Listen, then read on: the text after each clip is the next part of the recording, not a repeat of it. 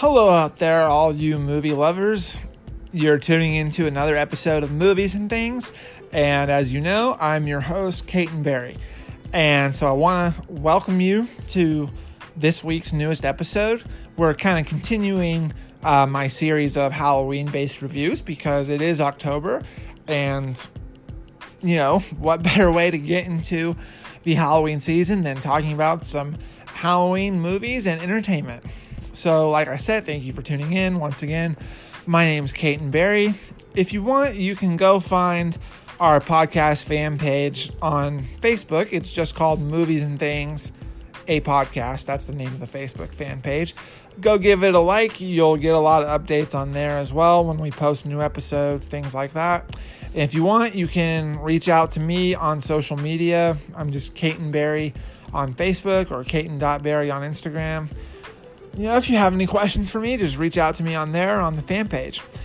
Anyways, so like I said, this is we're continuing my series of Halloween based reviews, and this week we're going to be talking about the Disney Pixar film Coco and some experiences that I've had, um, not just watching the film, but in how I've seen it uh, impact the kind of culture around me and some of the things I've seen. So, like I said, first, what we're going to do is we're going to talk about uh, my general thoughts on the film. If you haven't seen it, it is a great Disney Pixar film. Came out a couple years ago. I highly recommend it. Not only do I think it's one of the best Pixar movies of the past few years, I think it's one of the best Pixar films. Period. Like I would put it up there with Toy Story and Monsters Inc. and Up. Um, so, anyways, so we're going to talk about that first, and then after we take a quick break from that, I'm going to come back and we're going to talk about some experiences that I've had seeing how Coco, the film specifically, has impacted uh, kind of just the world around me, the world around us, because it has a very culturally impactful message that talks, that uh, reaches out to all cultures. Anyone can relate to it. So yeah, once again, uh, thanks, thank you guys for tuning in, and be sure to stay tuned for the discussion after this.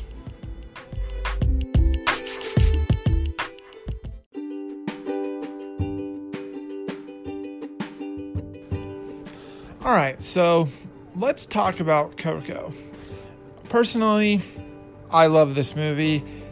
It's probably one of my, it's definitely one of my favorite Pixar movies ever out of all of them.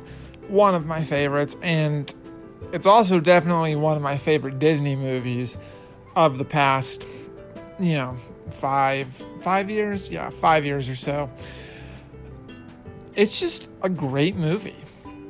What I like about it is, well, before I say what I like about it, I'll tell you how I remember feeling before it was released.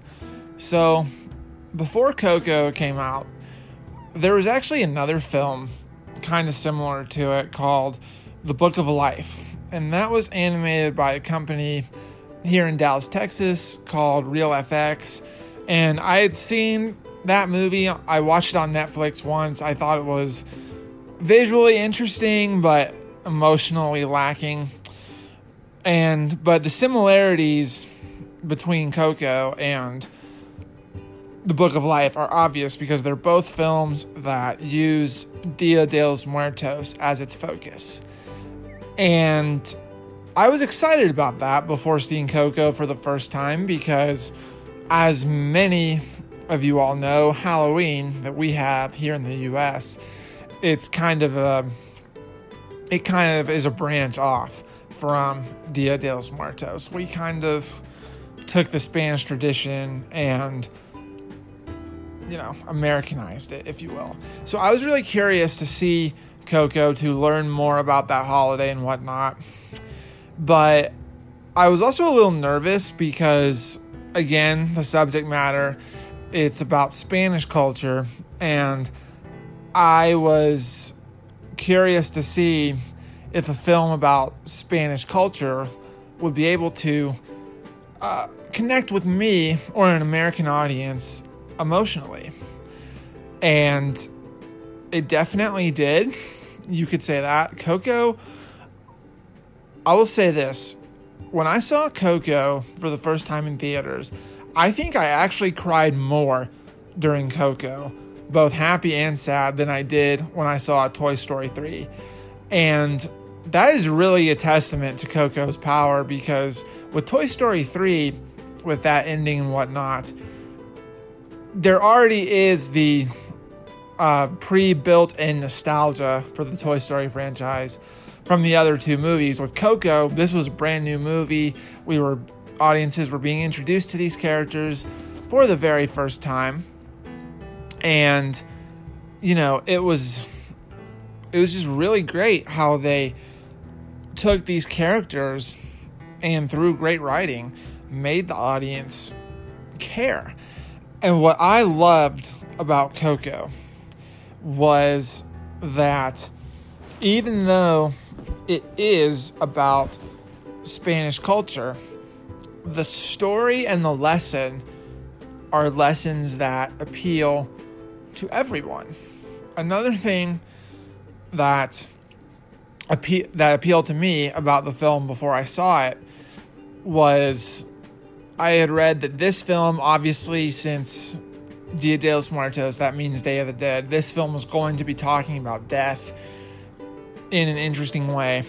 And I thought that was really interesting because there's really only a few animated films that really talk about death and how to deal with it. The best example, obviously, is The Lion King. And, you know, there are so many tropes that you see in so many animated films these days that, you know, you feel like it's they're just typical tropes. But death is not really one of them. Death and how to deal with it is not a typical trope you see in an animated film. So I was really excited to see how Disney and Pixar are going to tackle death again in a different way. And they do. What I like about this film, without giving away too much, is that it. How do I put this? It basically talks about how it's important when someone passes away to carry on their memory that is a really, really powerful message. It talks about why that's important, what that means, and it's just, it does a really good job of explaining kind of a difficult concept in a very simple way. Some animated movies do that better than others. This one definitely does.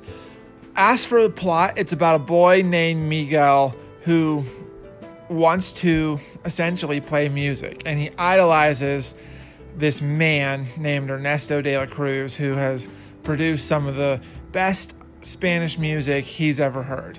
He is Miguel's main inspiration to play guitar. And, you know, he kind of, Ernesto de la Cruz and his influence on Miguel are what kind of drive the story.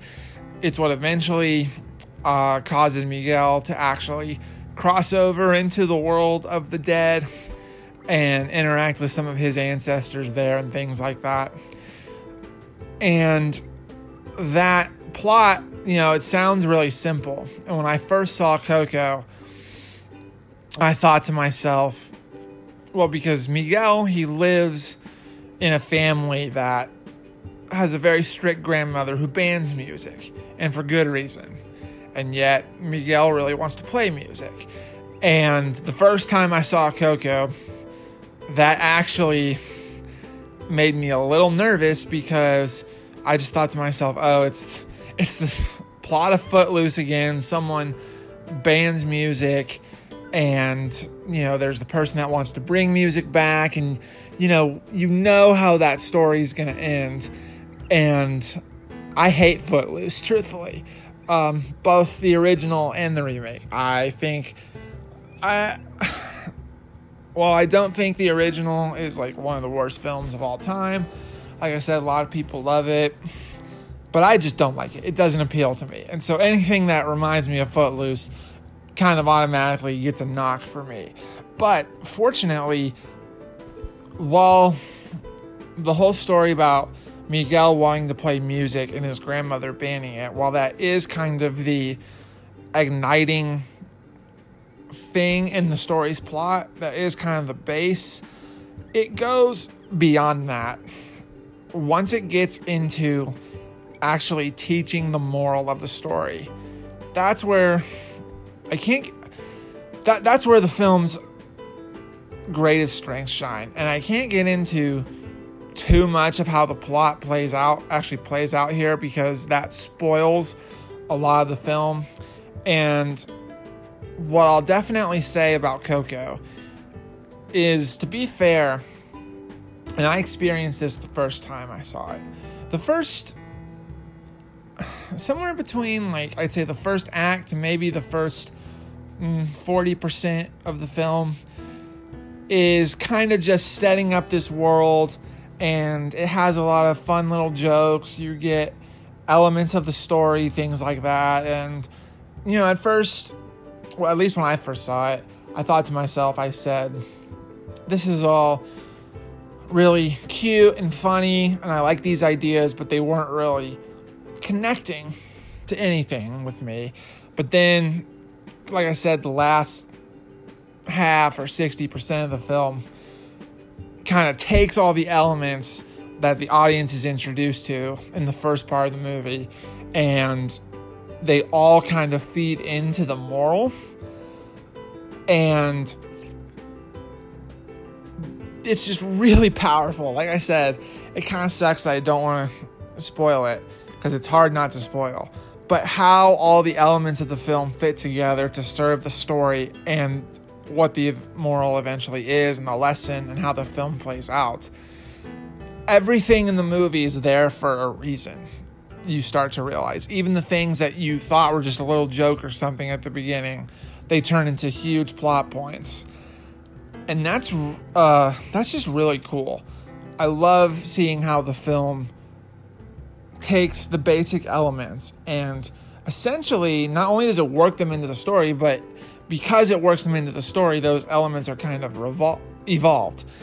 And another great thing about Coco, aside from the great animation, the characters, yada, yada, yada, is actually the music. I personally, even though I've never specifically celebrated Dia de los Muertos or anything like that, you know, if you've ever been to uh, a Mexican restaurant, you hear all the music. It's all it's all this kind of music, all this Spanish music that you hear with the guitars and the love songs and things like that. And while I wouldn't go as far as to call this film a musical, it's a it's definitely a film that is full of music and songs, if that makes sense.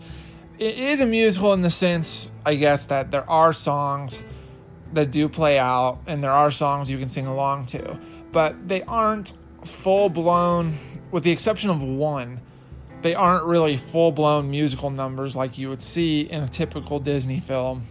I don't know, like Beauty and the Beast or something like that. You know, there's never really any musical numbers where everybody around seems to be involved in it. It's usually just a couple characters singing. And a lot of times it's on a stage as well to a crowd that's watching. And there's one song in particular that's kind of the film's main song. It's called Remember Me. And again, this is another strong point of the film. I've never seen really any animated movie, definitely any, definitely animated movie, take what is sort of its theme song and they performed this song, Remember Me. This song is performed uh, three different times throughout the film. And each time it's performed, depending on who performs it and what the situation is and the context, even though the song has the same words and, you know, it has the same lyrics and things like that, how it's presented each of the three times shows you how the same song, it can be the exact same song, but if you put it in a different scenario, it can have a completely different meaning. Which I just thought was phenomenal. I can think of very, very few films that have ever done anything like that. And that's just, it's one of the many strengths that Coco has.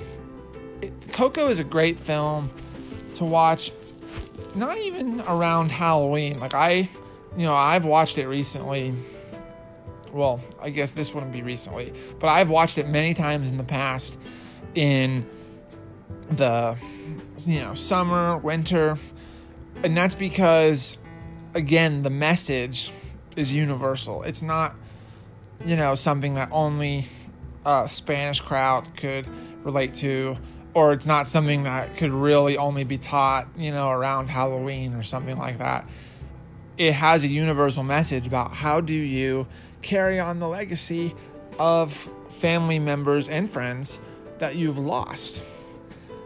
And it just does a great job of doing that.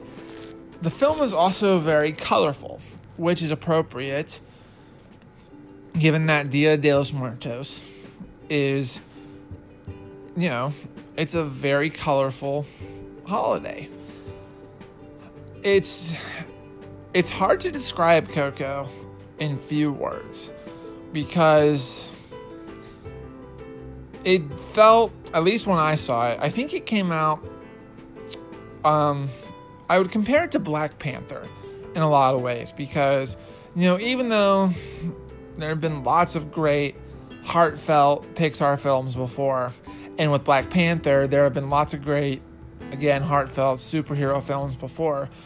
Black Panther and Coco, they both teach lessons that are very pertinent, not only to right now, but to all generations and to all different cultures. In spite of the fact that they're both about specific cultures, the lessons they teach are lessons anyone can relate to that's what I love about Coco the most is the lesson. It made me a a semi grown ass man cry. It's guaranteed to make anyone watch it cry. If you watch if you watch Coco and you don't cry either in a good or a bad way cuz like I said it can do both, then you just have no soul. And so yeah, I just love this movie. And so I'm going to kind of end this segment there, but I have more to say about an experience, another experience I had watching this film. And we're going to talk about that right after the break. So stick around.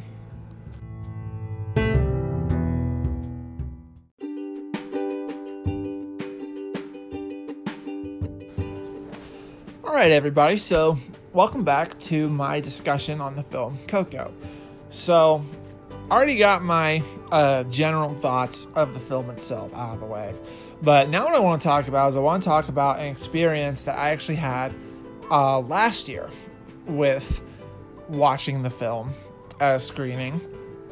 And so, yeah, so I'm going to tell you about that. So, as some of you know, I, in my spare time, am I, I write screenplays and things like that. And last year, I went down to the Austin Film Festival because I was competing in the Austin Film Festival pitch competition.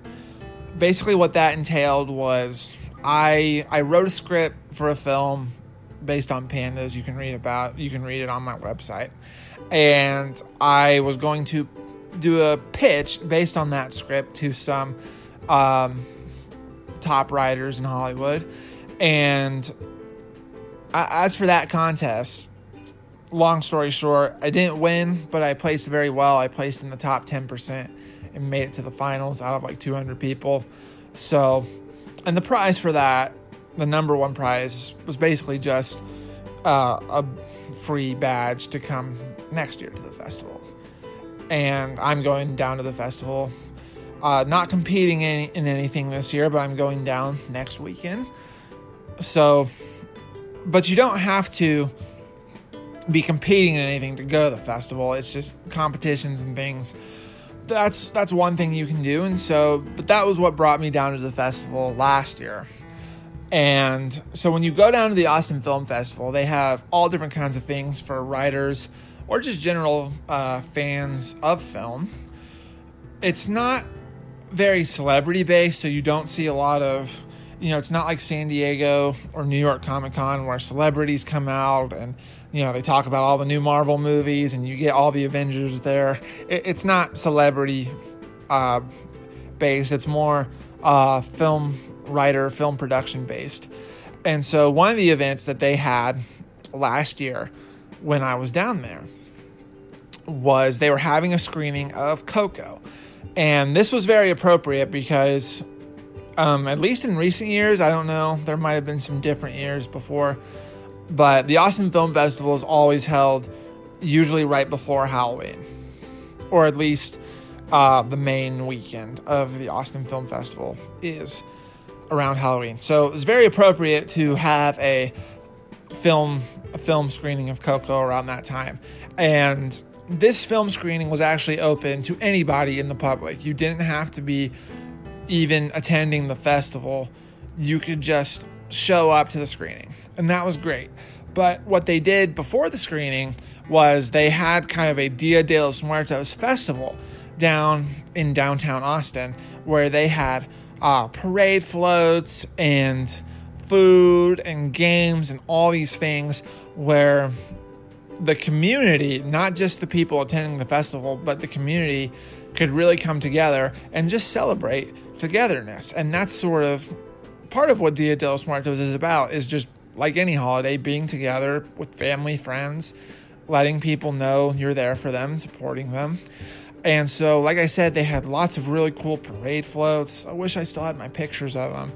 And Obviously, since they were showing Coco later in the day for free to the public, there were lots of Coco based floats and games and toys being sold. It was just an awesome event. And so, went to go see Coco at the theater that day. And it was really cool because got to see a lot of Hispanic kids there and people from all different cultures, not just Hispanic or white, whatever, but people from all different cultures were coming to watch that movie. And again, like I said earlier, Coco is a film that, in spite of its setting, speaks to all uh, people from all different walks of life. And it was just so cool to see an animated film or just a film in general have such such a power like that. And the neat thing about that screening in particular also was after the screening, one of the uh, writers of Coco, I forget what his name was. I probably should have looked that up before I did this podcast, but I didn't. So he was there um, talking about his experience writing the film and how I believe he said that he was uh, part Hispanic as well and he noticed that you know in children's media especially there's not a lot of and there's not a lot of animated films about Hispanic or Spanish people. And so he and the rest of the team at Pixar were very in- inspired by that. And they actually went down to a couple Dia de los Muertos festivals and talked about, and then, you know, they talked with a lot of the different uh, people down in Mexico trying to understand the culture because that's what Pixar does for all their films. They do, they really do their research.